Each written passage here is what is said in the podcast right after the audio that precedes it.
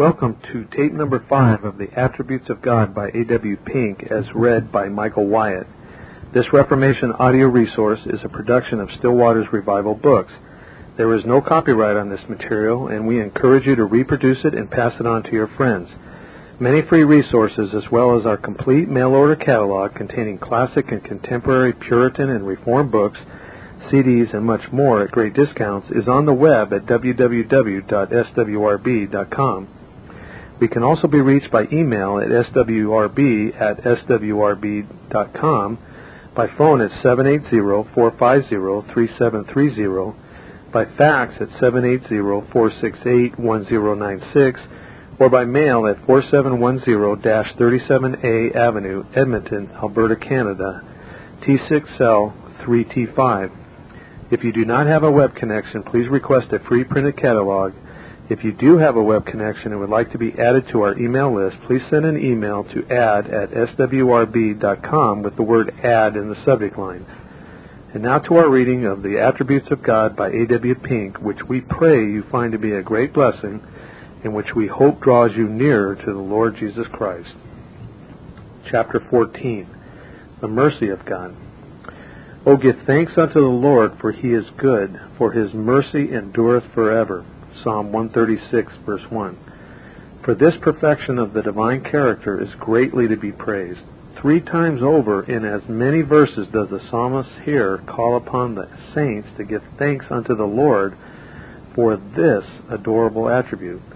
And surely this is the least that can be asked from, for from those who have been recipients of such bounty. When we contemplate the characteristics of this divine excellency, we cannot do otherwise than bless God for it. His mercy is great, 1 Kings 3 6, plenteous, Psalm 86 verse 5, tender, Luke 1 78, abundant, 1 Peter 1 3, it is from everlasting to everlasting unto them that fear him, Psalm 103 verse 17. Well may we say with the psalmist, I will sing aloud of thy mercy, Psalm 59 verse 16. I will make all my goodness pass before thee, and I will proclaim the name of the Lord before thee, and will be gracious to whom I will be gracious, and will show mercy on whom I will show mercy. Exodus 33:19. Wherein differs the mercy of God from his grace? The mercy of God has its spring in the divine goodness. The first issue of God's goodness is his benignity, benignity or bounty by which he gives liberally to his creatures as creatures.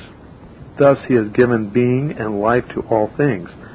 The second issue of God's goodness is his mercy, which denotes the ready inclination of God to relieve the misery of fallen creatures. Thus, mercy presupposes sin. Though it may not be easy at, at the first consideration to perceive a real difference between the grace and the mercy of God, it helps us thereto if we carefully ponder his dealings with the unfallen angels he has never exercised mercy towards them, for they had never stood in any need thereof, not having sinned or come beneath the effects of the curse. Yet they certainly are the objects of God's free and sovereign grace. First, because of his election of them from out of the whole angelic race, 1 Timothy 5:21. Secondly, and in consequence of their election, because of his per- preservation of them from apostasy, when Satan rebelled and dragged down with him one third of the celestial host. Revelation 12:14. Thirdly, in making Christ their head, Colossians 2:10 and 1 Peter 3:22, whereby they are eternally secured in the holy condition in which they were created. Fourthly, because of the exalted position which has been assigned them to live in God's immediate presence, Daniel 7:10, to serve him constantly in the heavenly in his heavenly temple, to receive honorable commissions from him, Hebrews 1:14. Thus is abundant grace towards them, but mercy it is not. In endeavoring to study the mercy of God as it is set forth in Scripture, a threefold distinction needs to be made if the word of truth is to be rightly divided thereon. First, there is a general mercy of God which is extended not only to all men, believers and unbelievers alike, but also to the entire creation.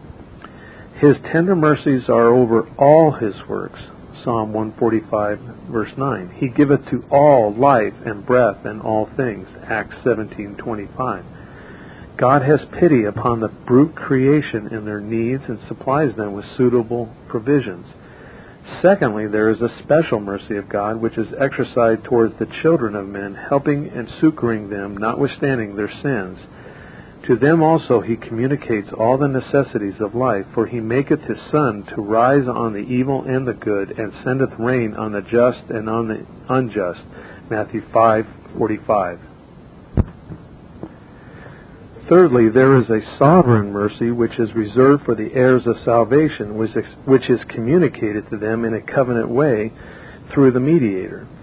Following out a little further the difference between the second and third distinctions pointed out above, it is important to note that the mercies which God bestows on the wicked are solely of a temporal nature. That is to say, they are confined strictly to this present life. There will be no mercy extended to them beyond the grave. It is a people of no understanding. Therefore he hath made them will he that made them will not have mercy on them, and he that formed them will show them no favor. Isaiah 27:11. But at this point, a difficulty may suggest itself to some of our readers, namely, does not Scripture affirm that His mercy endureth forever? Psalm 136, verse 1. Two things need to be pointed out in that connection. God can never cease to be merciful, for this is a quality of the divine essence. Psalm 116, verse 5. But the exercise of his mercy is regulated by a sovereign will. This must be so, for there is nothing outside himself which obliges him to act. If there were, that something would be supreme, and God would cease to be God. It is pure sovereign grace which alone determines the exercise of divine mercy. God expressly affirms this fact in Romans 9:15, for he saith to Moses, I will have mercy on whom I will have mercy. It is not the wretchedness of the creature which causes him to show mercy, for God is not influenced by things outside of himself as we are. If God were influenced by the abject misery of leprous sinners, he would cleanse and save all of them. But he does not. Why? Simply because it is not his pleasure and purpose to do so. Still less, it is the merits of the creature which causes him to bestow mercies upon them, for it is a contradiction in terms to speak of meriting mercy, not by works of righteousness which we have done, but according to his mercy he saved us. Titus 3:5 the one standing in direct antithesis to the other. Nor is it the merit of Christ which moves God to bestow mercies on his elect. That would be substituting the effect for the cause. It is through or because of the tender mercy of our God that Christ was sent here to his people. Luke 178. The merits of Christ make it possible for God to righteously bestow spiritual mercies on his elect, justice having been fully satisfied by the surety no, mercy arises solely from God's imperial pleasure. Again, though it be true, blessedly and gloriously true, that God's mercy endureth forever, yet we must observe carefully the objects to whom his mercy is shown. Even the casting of the reprobate into the lake of fire is an act of mercy. The punishment of the wicked is to be contemplated from a three point threefold viewpoint. From God's side, it is an act of justice, vindicating His honor. The mercy of God is never shown to the prejudice of His holiness and righteousness. From their side, it is an act of equity when they are made to suffer the due reward of their iniquities. But from the standpoint of the redeemed, the punishment of the wicked is an act of unspeakable mercy. How dreadful would it be if the present order of things when the children of God are obliged to live in the midst of the children of the devil, should continue forever. Heaven would be at one, heaven would at once cease to be heaven if the ears of the saints still heard the blasphemous and filthy language of the reprobate.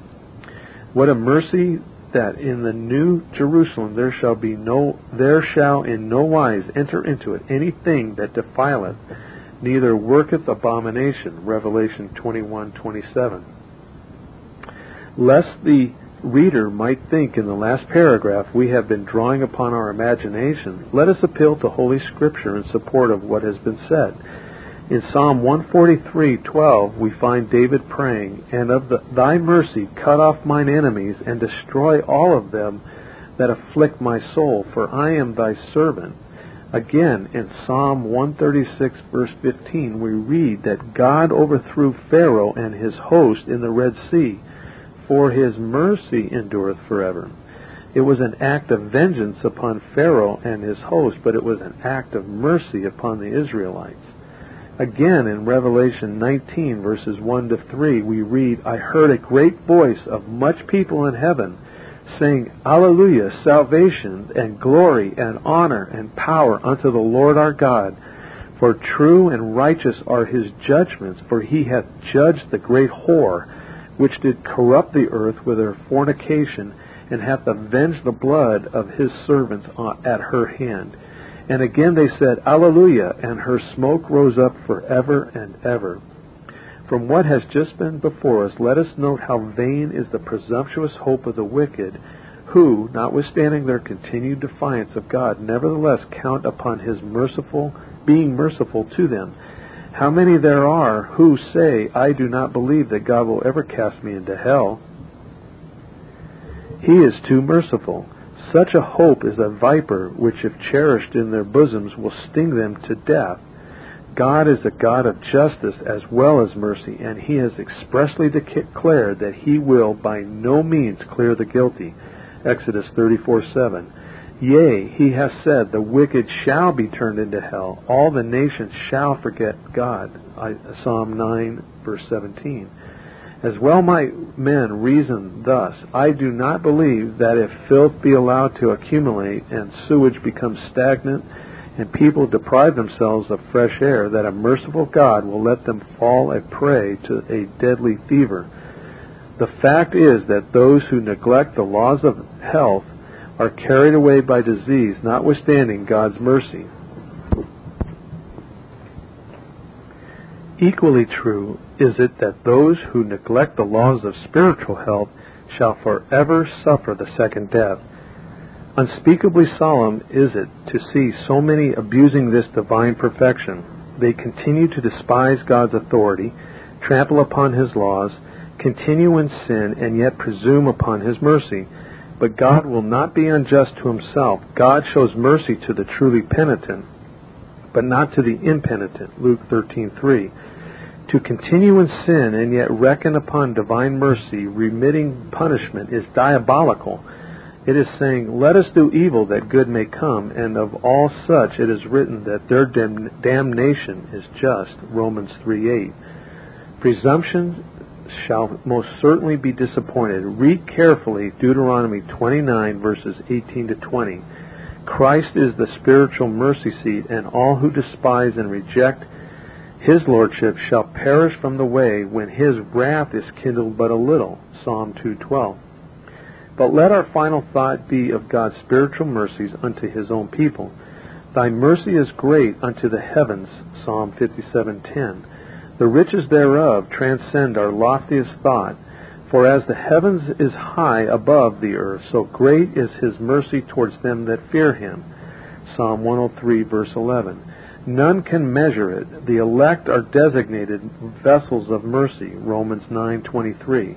It is mercy that quickened them when they were dead in sins. Ephesians 2:4 and 5. It is mercy that saves them Titus 3:5. It is his abundant mercy which begat them unto an eternal inheritance. 1 Peter 1:3. Time would fail us to tell of his preserving, sustaining, pardoning, supplying mercy unto his own. God is the Father of mercy. 2 Corinthians 1 verse 3. Chapter 15. The love of God. There are three things told us in Scripture concerning the nature of God. First, God is spirit, John 4:24. In the Greek, there is no indefinite article, and to say God is a spirit is most objectionable, for it places him in a class with others. God is spirit in the highest sense. Because he is spirit, he is incorporeal, having no visible substance. Had God a tangible body, he would not be omnipresent. He would not be limited to one place. Because he is spirit, he fills heaven and earth. Secondly, God is light, 1 John 1 5, which is the opposite of darkness. In Scripture, darkness stands for sin, evil, death, and the light for holiness, goodness, and life. God is life means that he, excuse me, God is light means that he is the sum of all excellency. Thirdly, God is love. 1 John 4 8. It is not simply that God loves, but that he is love itself. Love is not merely one of his attributes, but his very nature. There are many today who talk about the love of God who are total strangers to the love of God. The divine love is commonly regarded as a species of amiable weakness, a sort of good natured indulgence. It is reduced to a mere sickly sentiment patterned after human emotion. Now, the truth is that on this, as in on everything else, our thoughts need to be formed and regulated by what is revealed thereon in Holy Scripture. That there is an urgent need for this is apparent not only from the ignorance which so generally prevails, but also the low state of spirituality which is now so sadly evident everywhere among professing Christians. How little real love there is for God. One chief reason for this is because our hearts are so little occupied with His wondrous love for His people the better we are acquainted with His love, its character, fullness, blessedness, the more will our hearts be drawn out in love to Him. Number one, the love of God is uninfluenced. By this we mean there was nothing whatever in the objects of His love to call it into exercise, nothing in the creature to attract or prompt it. The love which one creature has for another is because of something in the object, but the love of God is free, spontaneous, and uncaused. The only reason why God loves any is found in His own sovereign will.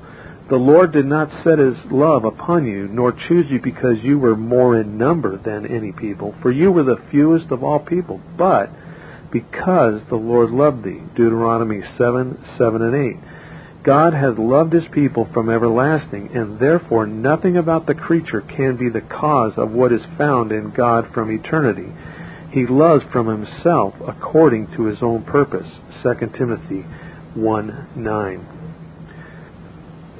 We love him because he first loved us. 1 John 4:19. God did not love us because we loved him, but he loved us be- before we had a particle of love for him.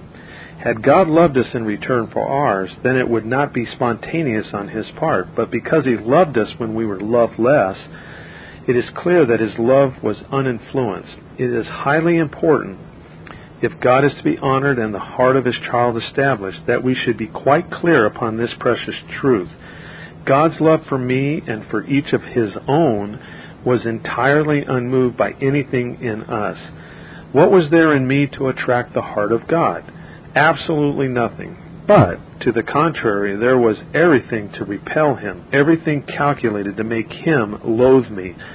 Sinful, depraved, a mass of corruption with no good in me. 2. It is eternal. This of necessity. God Himself is eternal, and God is love. Therefore, as God Himself has no beginning, His love had none. Granted that such a concept far transcends the grasp of our feeble minds, nevertheless, where we cannot comprehend, we can bow in adoring worship. How clear is the testimony of Jeremiah 31:3. I have loved thee with an everlasting love, therefore with loving kindness have I drawn thee. How blessed to know that the great and holy God loved his people before heaven and earth were called into existence that he has set his heart upon them from all eternity. Clear proof of this is that his love is spontaneous, for he loved them endless ages before they had any being. The same precious truth is set before is set forth in Ephesians 1 verses 4 and 5. According as he hath chosen us in him before the foundation of the world, that we should be holy and without blame before him in love having predestinated us. What praise should this evoke from each of his own children? How tranquilizing for the heart. Since God's love towards me had no beginning, it can have no ending. Since it is true that from everlasting since it is true that from everlasting to everlasting he is God, and since God is love, then it, it is equally true that from everlasting to everlasting he loves his people. 3. It is sovereign. This also is self evident. God himself is sovereign. Under obligations to none, a law unto himself, acting always according to his own imperial pleasure. Since God is sovereign and since he is love, it necessarily follows that he his love is sovereign. Because God is God, he does as he pleases. Because God is love, he loves whom he pleases. Such is his own express affirmation. Jacob have I loved, but Esau have I hated. Romans 9:13. There was no more reason in Jacob why he should be the object of divine love than there was in Esau. They were they both had the same parents and were born at the same time, being twins. Yet God loved the one and hated the other. Why? Because it pleased him to do so. The sovereignty of God's love necessarily follows from the fact that it is uninfluenced by anything in the creature. Thus, to affirm that the cause of his own love lies in God himself is an, only another way of saying he loves whom he pleases. For a moment, assume the opposite. Suppose God love, God's love were regulated by anything else than his will. In such a case, he would love by rule, and loving by rule, he would be under a law of love. And then, so far from being free, God would himself be ruled by law. In love, having predestinated us unto the adoption of children by Jesus Christ to himself, according to what? Some excellency which he foresaw in them? No. What then? according to the good pleasure of his will. Ephesians 1, 4, and 5. Number 4. It is, it is infinite. Everything about God is infinite. His essence fills heaven and earth. His wisdom is illimitable. For he knows everything of the past, present, and future. His power is unbounded, for there is nothing too hard for him. So his love is without limit. There is a depth to it which none can fathom. There is a height to it which none can scale. There is a length and a breadth to it which defies measurement by any creature standard. Beautifully is this intimated in Ephesians 2 4. But God, who is rich in mercy, for his great love wherewith he loved us, the word great there is parallel with the God so loved of John 3:16. It tells us that the love of God is so transcendent it cannot be estimated. Quoting John Brine, 1743, quote, no tongue can fully express the infinitude of God's love or any mind comprehend it. It passes, it passes knowledge, Ephesians 3:19. The most extensive ideas that a finite mind can frame about divine love are infinitely below its true nature the heaven is not so far above the earth as the goodness of God is beyond the most raised conceptions which we are able to form of it. It is an ocean which swells higher than all the mountains of opposition and such as are the objects of it. It is a fountain from which flows all necessary good to all those who are interested in it.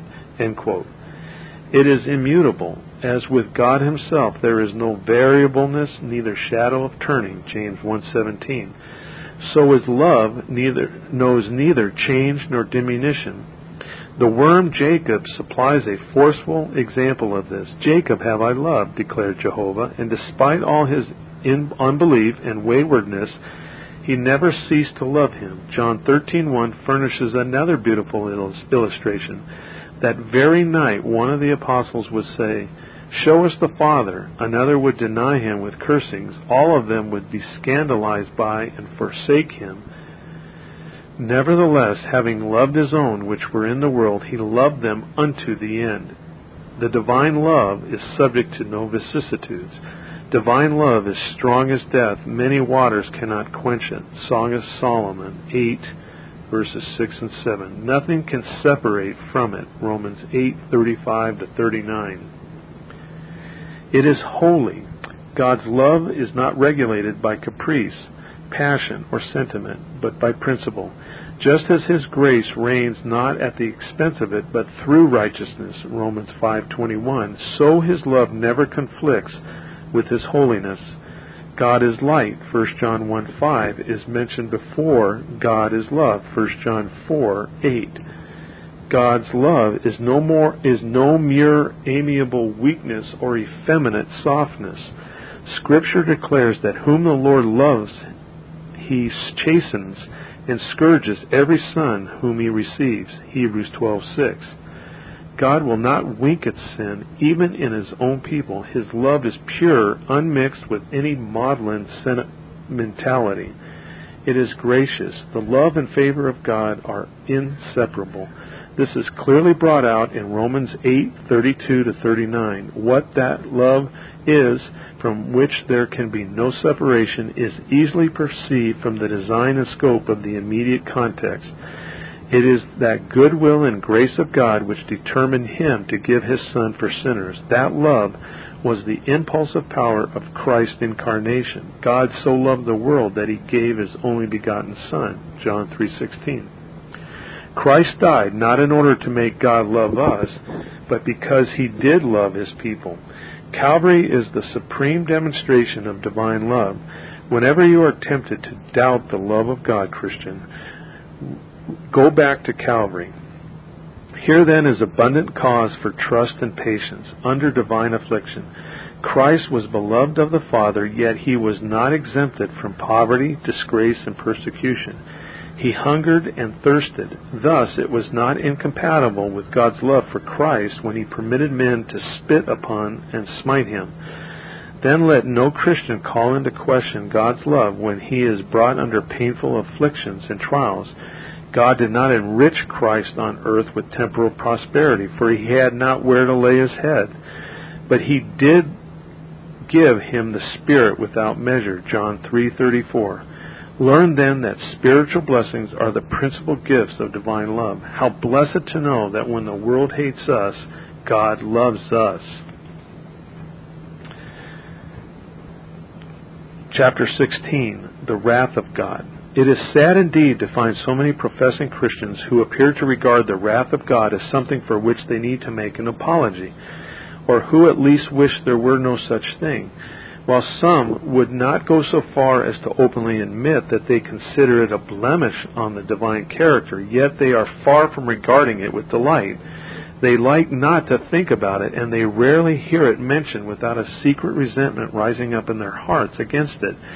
Even with those who are more sober in their judgment, not a few seem to imagine that there is a severity about the divine wrath that makes it too terrifying to form a theme for profitable contemplation.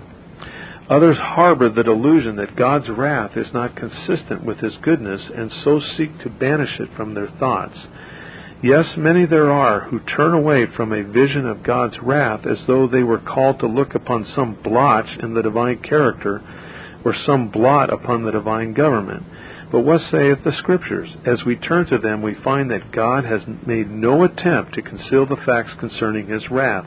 He is not ashamed to make it known that vengeance and fury belong unto him. His own challenge is, See now that I see now that I, even I, am he, and there is no God with me. I I kill and I make alive, I wound and I heal. Neither is there any that can deliver out of my hand. For I lift up my hand to heaven and say, I live forever.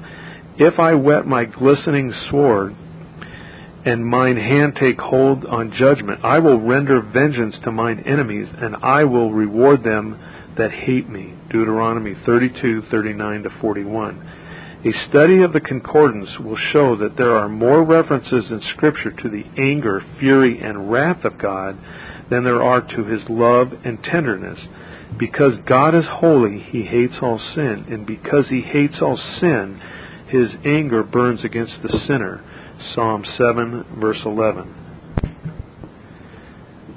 Now, the wrath of God is as much a divine perfection as is his faithfulness, power, or mercy. It must be so, For there is no blemish whatever, not the slightest defect in the character of God, yet there would be if wrath were absent from him.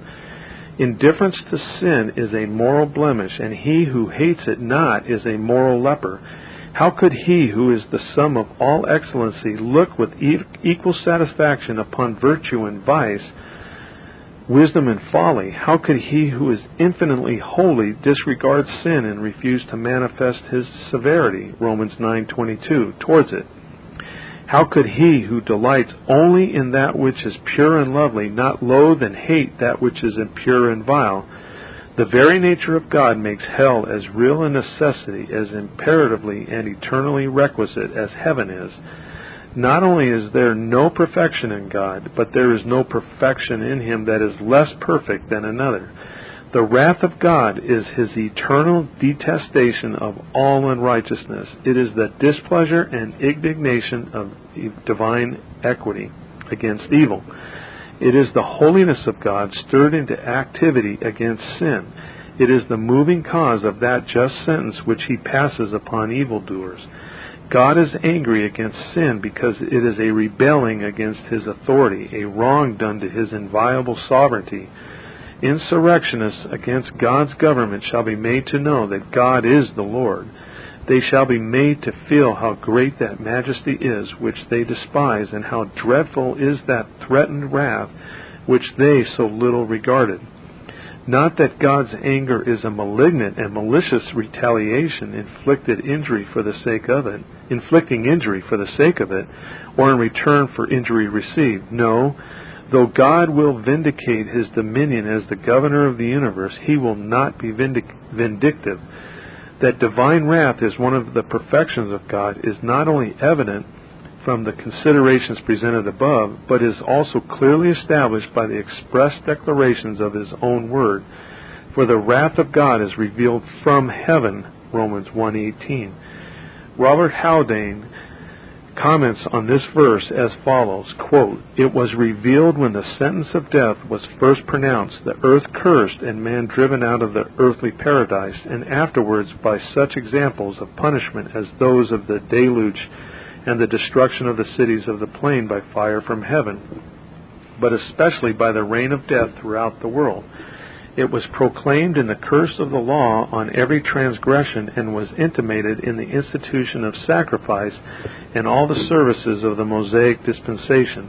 In the eighth chapter of this epistle, the apostle calls the attention of believers to the fact that the whole creation has become subject to vanity and groaneth and travaileth together in pain the same creation which declares that there is a God and publishes his glory also proves that he is the enemy of sin and the avenger of the crimes of men.